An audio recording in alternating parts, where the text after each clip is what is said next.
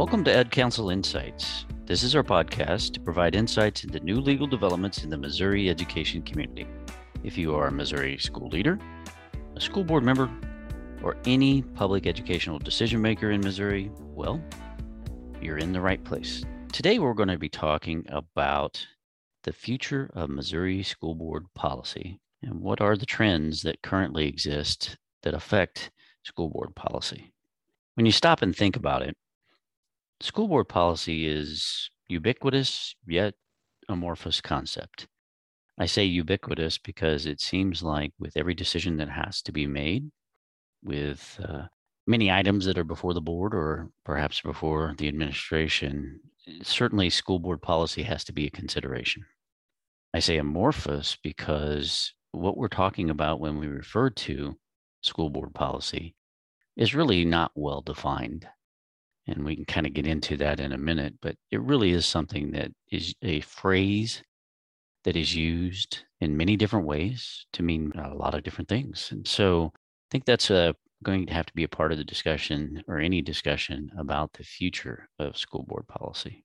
You know, we spend a great deal of time talking about specific individual policies without much consideration of policies generally. So I want to spend some time today just talking about school board policy generally and what are some of the trends and maybe where it should go in the future or perhaps provoke some thinking about where you and in your school district might want to see your board policies go. I think a great place to start the conversation about school board policy is to really try to give it a little bit of definition and try to figure out what we're really talking about as a concept. Interestingly enough, the term board policy is not a term that is defined in Missouri law. You won't find a statute out there that talks about what a policy is in the context of school boards. Generally, though, speaking, we usually define policy as the general principles by which a government is guided in the management of its public affairs. That's a very broad, general definition. One thing that is interesting about Missouri law is when you look at the statute that enables school boards to promulgate policies that gives the legal authority for school boards to promulgate its rules, it doesn't even use the term board policy. It doesn't use the term policy whatsoever. Rather, it is an older statute that simply says the school board of each school district in the state may make all needful rules and regulations for the organization, grading, and government in the school district. That's it. That's the statute that enables school boards to adopt rules and regulations as they see fit. It's just interesting that even though we commonly in the education community constantly refer to board policies, it's really not even in the enabling legislation that creates the legal authority for school boards to adopt rules and regulations. So that's really kind of what we're talking about is what are those needful rules and regulations that school boards need to promulgate that might guide the management of the district. And that kind of brings us to a couple of, of trends that we have seen over the years. Certainly through my career in school law, we've seen a lot of change in how board policies are used and what they exist or what they consist of, I should say. When we really stop and look at it, I think there are probably five trends that we are seeing. One is a newly emerging trend that I want to spend a little bit of time on, but I'll just list them out for you in what terms of what I'm thinking. You know, one trend that I think is a really critical one for school boards and Missouri public school districts is that board policy is now much less locally controlled than it used to be. What I mean by that is that when you really look at the development of school board policies and how school boards go about putting together their policies, I think what you'll find is that a lot of it is not locally controlled. And there are a couple of different reasons for that. One of which is that our General Assembly and to a lesser extent, but to a certain extent, our federal government, they promulgated certain rules for us and made it so that we need to promulgate policies of our own. and I probably need to explain that a little bit clearer. When you look at it, what the General Assembly in the state of Missouri has done with increasing frequency over the years is that they've started to not tell us what to do, but tell us that we have to have a policy that says what we're going to do. In other words, rather than preempt school board policy uh, expressly when they promulgate a statute, the General Assembly's gotten into the mode of what they'll do is promulgate a statute that says we have to adopt a particular board policy. And it has to say this, this, and this. And that has led to a loss of local control. Good examples of this uh, you'll see. And I'm not saying that these aren't topics that we shouldn't have board policies about, but the decision as to at least some of the content of those board policies and whether or not we have one that deals with a particular issue has been basically usurped by the General Assembly. A good example would be a bullying policy or perhaps a seclusion and restraint policy. The General Assembly's gotten to the point where they are routinely each year passing statutes that require school boards to adopt policies in a particular area. And not only do they tell us that we have to adopt a policy to a particular point, but it also tells us what has to be included in that policy. Or perhaps what they'll do instead of telling us what has to be included, they will say that DESE has to develop a particular model policy with the expectation that school boards will follow that model in what they end up adopting in order to comply with the newly promulgated statute. It is no small irony that a lot of the uh, members of the General Assembly who are quick to make sure that we add all sorts of policies on our books at the local level are the same ones that complain about education bureaucrats and the bureaucracy associated with uh, public school districts. And at the same time, they often promote the idea of so called school choice, offering opportunities for people to explore options, educational options, where there is less bureaucracy, even though they are the source of some of those bureaucratic rules. Another factor that has contributed to the loss of local control in the school board policy arena and the adoption of school board policies relates to the legal requirements associated with policies and the deference on policy services. As many of our listeners will know, there are several policy services out there. There's Missouri School Boards Association, there's Missouri Consultants for Education, there's also one that we have that's called EdCounsel Guide Service. And these policy services, including our own, provide model or form language that model or form language tends to be adopted uh, to varying degrees with less and less scrutiny. That is a particular trend that we see. And what that does is that it means that you end up with policies that may not be something that are organic to that particular school district, that are not necessarily uh, something that would be specific to the needs of the local school district. Rather, and uh, they are driven more by the terms that are provided by the policy service. And that's led to a loss of, of local involvement and control of school board policies over time. And that kind of brings me to the second trend I want to talk about. And that's one that I would call increasing increasingly cookie cutter policies, policies that are built off of templates. Many districts do not really draft their own policies anymore. And really, uh, they don't even think about adopting their own policies uh, or coming up with their own policies unless something's provided to them by the policy service.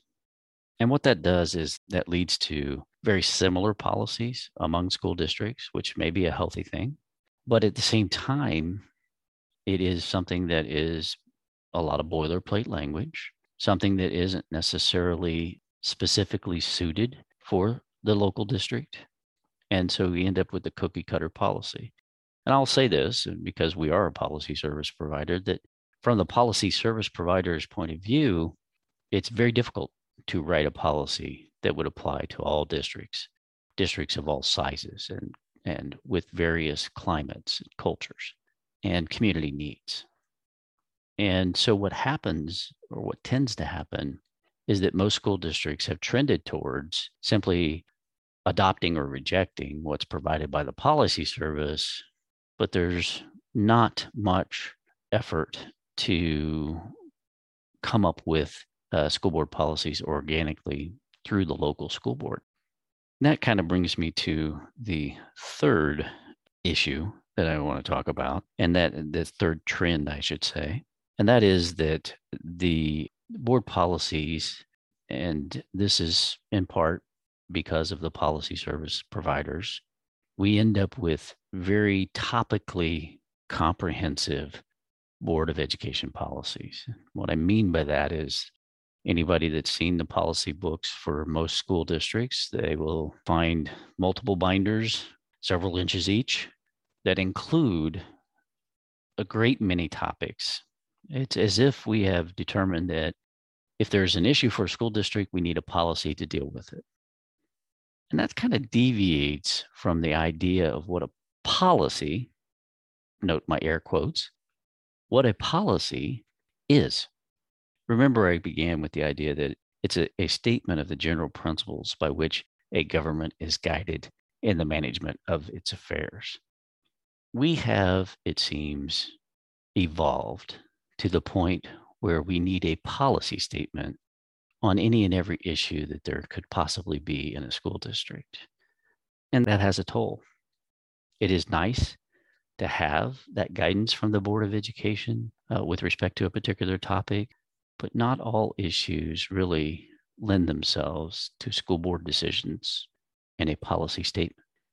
We end up with policy books that are very comprehensive, and it's very, very difficult for the stakeholders at times to know what's in their Board of Education policies and to understand those things because they are so comprehensive. And that kind of relates to a fourth issue that I wanted to talk about, or a fourth trend that we've seen. And that is board policy has slowly crept into the arena of administrative procedures if you look at board policies that have been promulgated over the last few years, I'll even say the last 10 years, what you're going to see generally is an increased frequency of procedural issues being addressed in the Board of Education policy. What that it does, I mean, there are some advantages to that. Certainly, you have a single source document on a particular topic and you're able to look at it and determine what your procedures you need to follow, what they might be. But it also results in very detailed, comprehensive, lengthy Board of Education policies. There are times where you'll have a Board of Education policy that's in excess of 10 pages. And it's usually because it includes detailed administrative procedures how to go about doing something.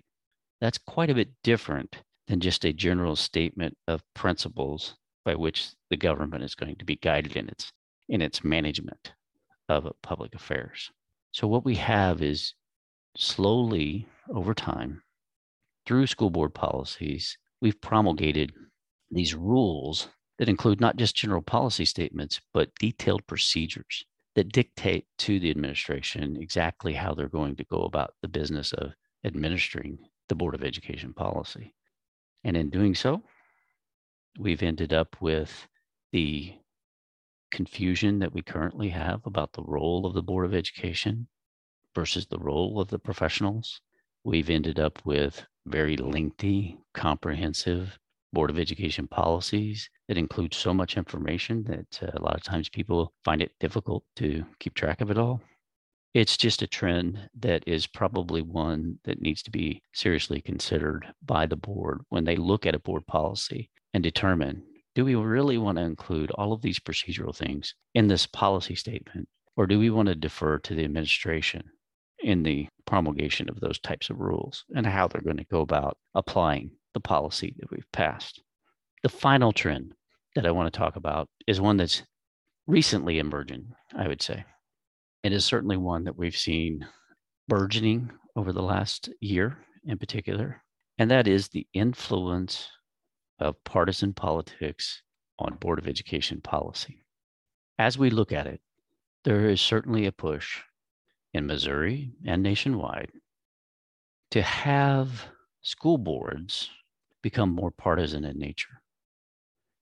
And we can talk about what the contributing factors may be with respect to that, why it's going in that direction, whether or not it will be ultimately a situation where, as school board members in Missouri run for office, they are marked with an R or a D.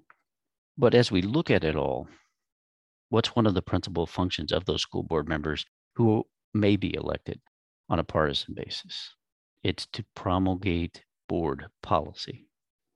So, as we talk about issues that may be partisan in nature, that might be wedge issues that energize a particular political base, we're going to end up dealing with, if we're not careful, this issue of as we look at Board of Education policy, we simply are looking at something through a political lens, through a partisan lens. So if we have to deal with an issue of perhaps uh, curriculum, maybe it's something that relates to how we deal with training regarding racial issues for our students or our staff. Perhaps it's an issue involving gender identification. Those issues as well as issues perhaps related to school choice. Perhaps it's open enrollment or something else.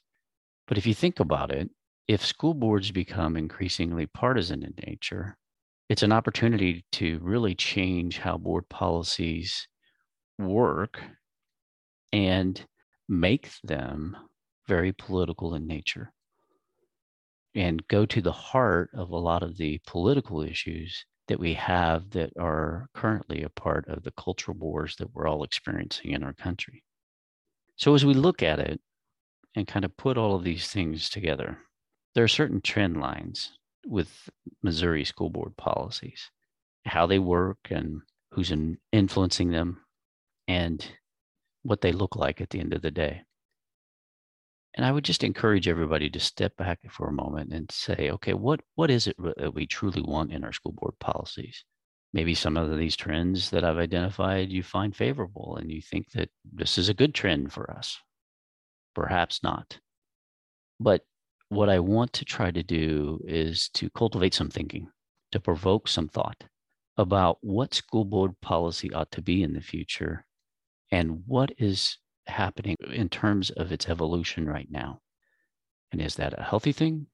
Or is it perhaps something that is not best for kids? I thank you for taking a listen today and listening to this edition of EdCounsel Insights. We hope you'll follow and share our EdCounsel podcast on social media and subscribe to hear upcoming episodes on current legal topics and issues related to school law. You can also follow us on Twitter, Facebook, or LinkedIn, or you can check us out on our website. Just Google EdCounsel, E D C O U N S E L, all one word, and you'll find us there. Glad we could be together, and thanks for listening to this edition of EdCounsel Insights.